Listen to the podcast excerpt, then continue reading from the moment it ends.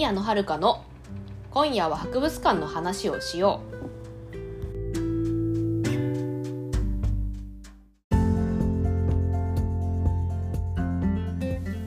皆さんこんばんは宮野遥です。この番組は学芸員資格を持つ博物館オタクが博物館について熱く語る番組です。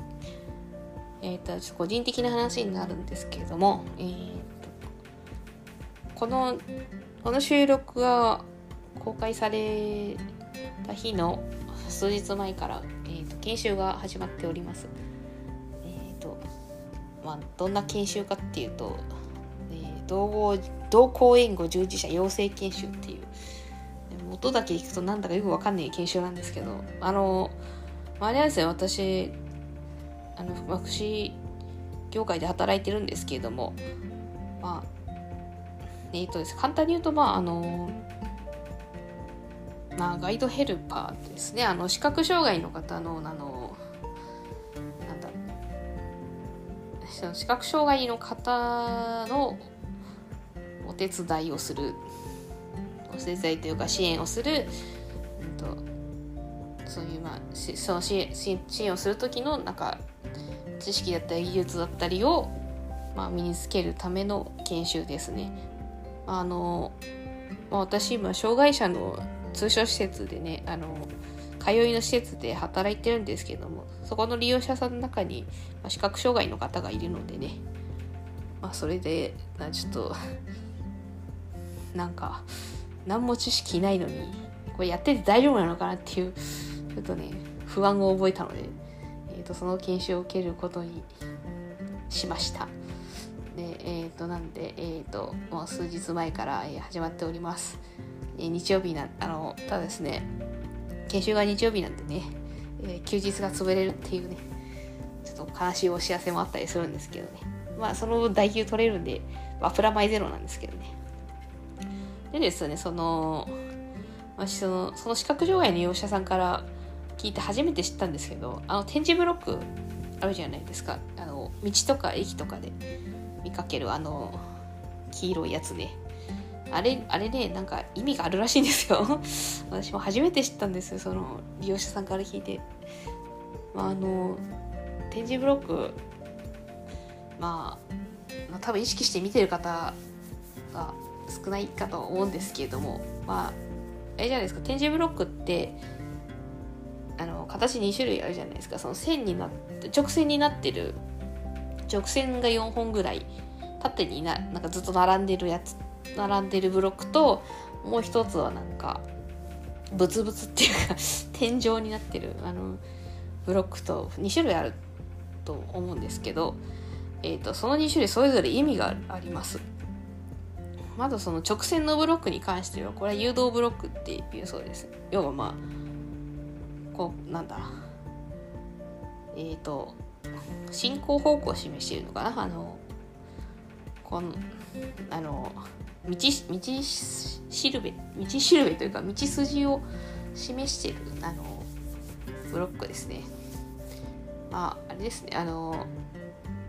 まあもう視覚障害の方まあまあ、視覚障害の方もあの厳密に言うとその見え方はね結構人によって違うらしい。どのくらい見えてるかっていうのは人によって違うらしいんですけどまあちょっとその話をするとややこしくなるので一旦置いときますね、基本的に視覚障害の方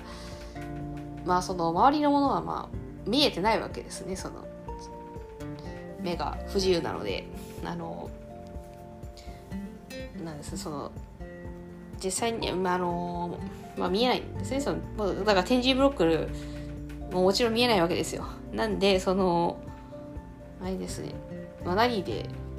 判断するかっていうとまあそのご自身の靴靴の底だったりとか、まあ、白状や杖ですね。でまあそれでにそれでまあ展示ブロックを認識するわけですけどもまあその線状ブロック、まあ、誘導ブロックとも言うらしいんですけどに関してはあの、まあ、道筋を表してです。この方向に進んでくださいよっていう道筋を表しています。でそのさっき言ったブツブもう一つブツブツは天井のやつはなんか警告ブロックっていうらしいです。要はなんかなんだあのー、まあ、交差点だったりとかなんか障害物があるよっていうのを示したりしてます。まあ、あとはあれですね、あの駅のホームの端っこですね。あれ要はその、駅のホーム、あの、あれじゃないですか、前に出過ぎると落っこちゃうじゃないですか、線路に。なんで、そう、そうならないように、まあ、置いてるわけですね。あの、これ以上行ったら危ねえぞっていうのを示すために置いてるわけですね。まあ、なんでそういう、そういう意味があるっていうのを、私は初めて知りました。あの、この前、ね。数ヶ月前に初めて知って、ちょっと、びっくりっていう感じ。そう、そう、そうだったんだと思って。自分の持ちそう、自分が、自分の不勉強を思い知らされましたけれども。まあ、ただね、あの、この展示ブロックね、あの、実際なんか、まあ、その、利用者さん曰く、あの、展示ブロックなのか、ただの段差なのかよくわかんねえっていう って言ってました。だから、展示ブロック役に立っているのだろうかっていうじゃ疑問もなくはないですけどね。まあなんかちなみにそれ視覚障害者あるあるらしいんですけど、展示、展示ブロックがただの段差なのか展示ブロックなのかよくわかんねえっていうの実際あるあるらしいんですけど、まあそんな感じですね。あ、れですね。展示ブロックには実は意味があったっていうのをちょっとね、あの、三十数年生きてて初めて知ったので、ちょっとそのことについて、えーと、お話しさせていただきました。まあ、それあの、まあ、ただですね、この番組はですね、えーと、博物館の話をする番組なんで、えーと、この後はですね、えー、今夜も博物館の話をしていきましょう。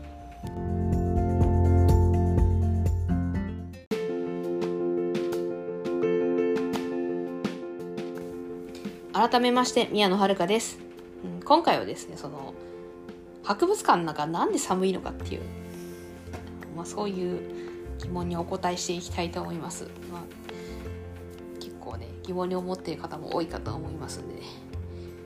まあそのまあ、本題に入る前にですねあれですね最近ね最近というかここえっとここ何回か雑談長いっすよね。なんかねね一応ですねその最初の最初の雑談ね3分から5分っていう風に決めてるんですけどねなんそれそれオーバーすることが最近多いですね。なんかね長くなっちゃうんだよね。あの一応時間見ながらやってるんだけど、まあ、長くなっちゃうんですね。まあでも,、まあ、でもしょうがないね。まあこれ私が趣味でやってる番組なんでねあの別に私これお金もらってるわけじゃないんでね。まあそうそういうのはまあそういうのは好き勝手させていただきたいと思います。でごめんなさい。ちょっと話それちゃいましたけど、まあ、今回のテーマは博物館の中なんで寒いのかっていう話なんですけれどもまあこれはですね簡単に言うとですねあの展示品のためなんですよね。展示品をねボロボロにしないために寒くしてます。なんであの展示品のためにやってます。この寒くしてるの。は、なんでお客さんのことは正直どうでもいいんです。どうでもいいってことはないんだけどさ。あのお客さんのことを考えて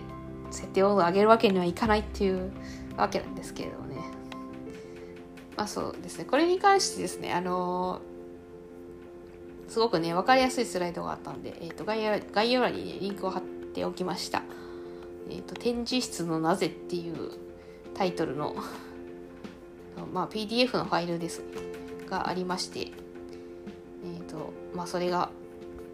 あれですね、あの、それがですね、とてもいいスライド、あの、わかりやすいスライドだったんで、なんか、まあ、興味ある方はね、見ていただければと思います。まあ、まあ、えっと、この後もちょっと、そう、それと見ながら説明しようかなと思います。なんで、博物館寒いんだっていう話なんですけど、まあ、あれですよね。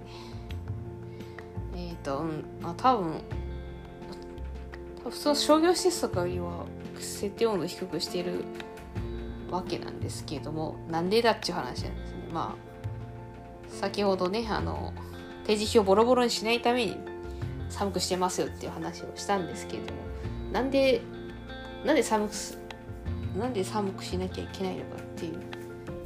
なんでなんでその寒くすると展示品がボロボロにならないんだっていう話になるんですけどあのないですね。私もですねこれ学芸課程を取るまでね全然知らなくて学芸課程を取ってからしてですね。学芸員の資格ですね。その学芸員の資格を取って初めて知りましたねこの話ね。であのあれですよねその博物館の展示物って結構なんとデリケートなものが多いんです多いんですね。全部が全部じゃないんですけれども。ああのなんか湿度だったりとか温度の影響をね受けやすいものが多いんですね。なのであの寒くしてるんですね。まあえーと例えばですねその温度とか湿度の影響を受けやすいものの例例としてはですね木でできたもの。紙とか布ですね、まあなえーと、日本の美術だと代表っていうのも浮世絵ですかね。浮世絵は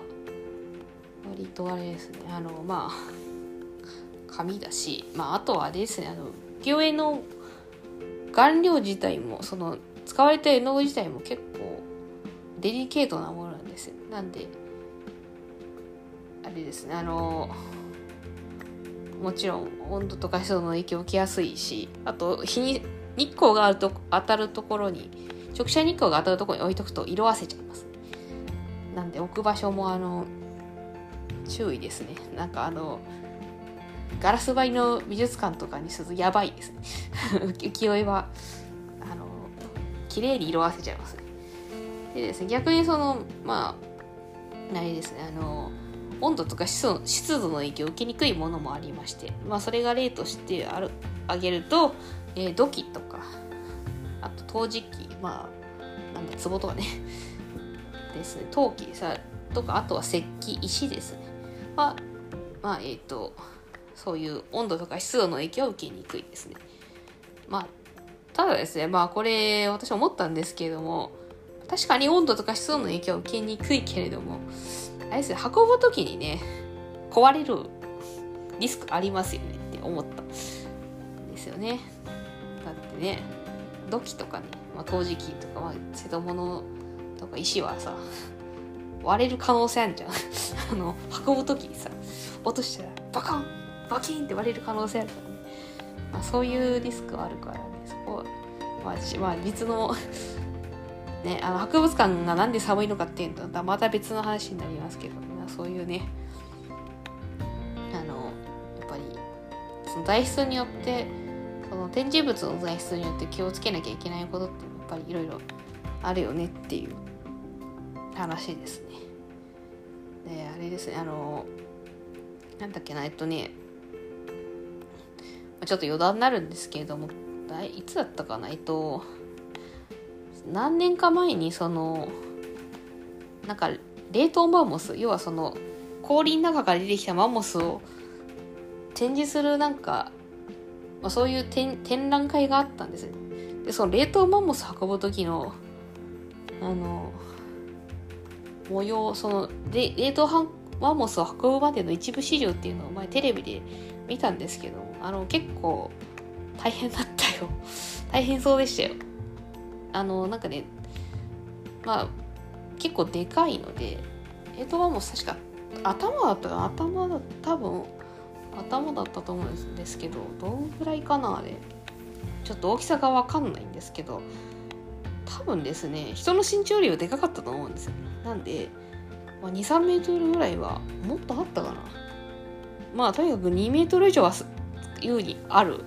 そういうクソでかいマンモスのマンモスの頭部ね、頭をですね、まあ、運ぶわけなんですけれども、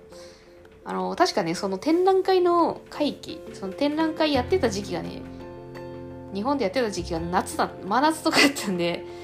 あの、普通に運ぼうとマンモス溶けちゃうんですね。当たり前だけど。冷凍マンモス溶けちまうので、えっ、ー、と、あれなんです。その、トラックもなんか結構特殊なトラックを使ってました。なんか、冷凍トラックみたいあのトラックの荷台の中が冷凍室になってるトラックを使って運んでたんですね。でそのまあ、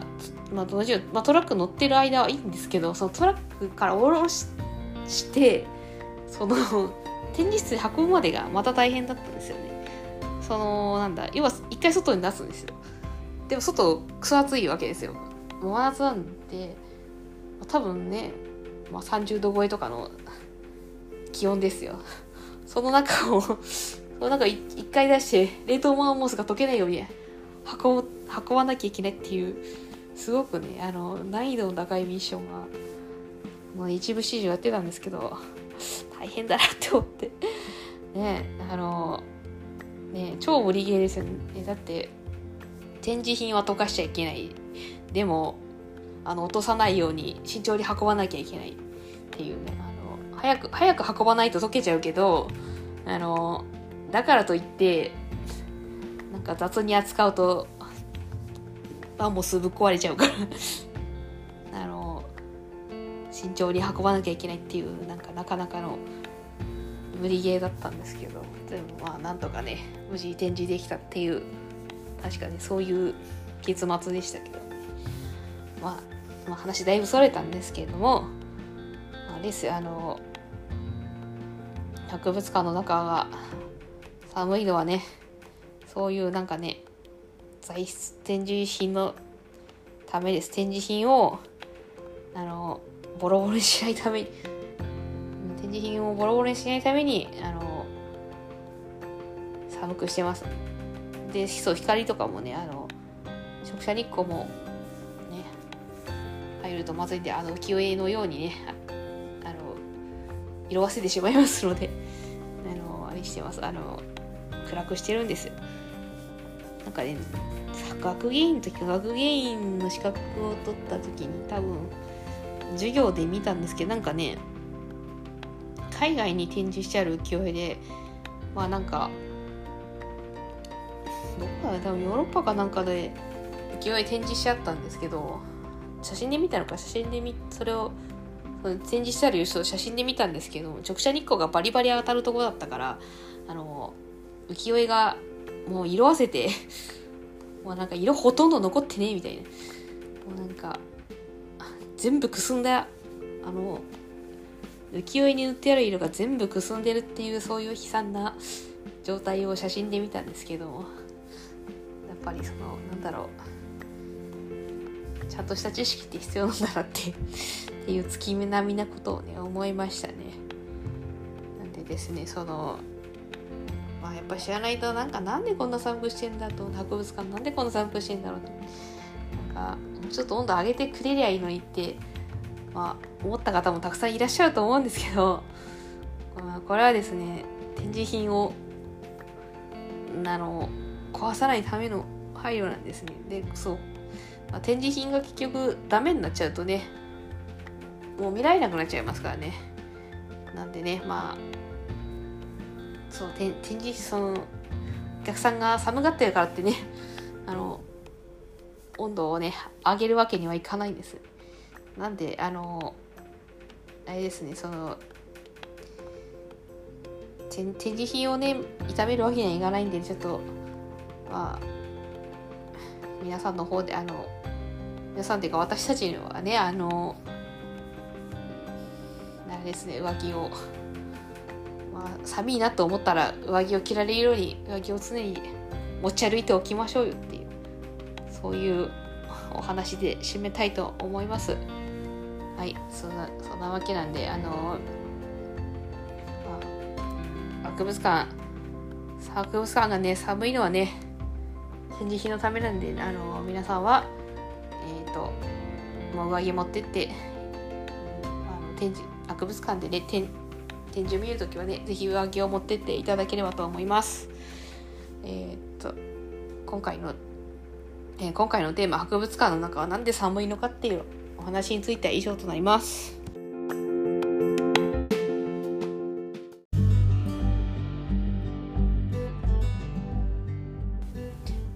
博物館の中なんで寒いのかについてのお話いかがでしたでしょうか？なあのねまあそういうことなんですよ。そうどういうことだよって話あのまあね寒いのはあのあれですよ。あの展示品のために寒くしてるんであのご勘弁くださいっていうそういうお話です。上着ちゃんと持ってきてくれってそういうお話でした。だあれやったかなちょっとまあいいや、あの、いや、ちょっと、別に批判とかじゃないんですけど、なんか価格は結構厚かったような気がするんだけどな。あれかなこの間行った時は、何ですかね。多かったからかな。人が多かったからかな。まあ、まあ、それに関してはね、あまりちょっと触れないでおきますけどね。まあ、基本的にはね、あの、まあ、割と 寒い。まあ、相手博物館寒くしてあるんで、ね、湿度、結構湿度とかもね、あの、細かく管理したりしてますんでね、あの、あれですね。で、あの、展示、博物館の展示を見に行くときは、えっ、と、上着を持参していただければと思います。最後までご視聴いただきましてありがとうございました。この番組のお便りは Google フォームとマシュマロで受け付けております。番組概要欄に手先を載せていますので、質問や感想など送ってくださると嬉しいです。ここまでのお相手は宮野遥でした。それではまた次回お会いいたしましょう。おやすみなさい。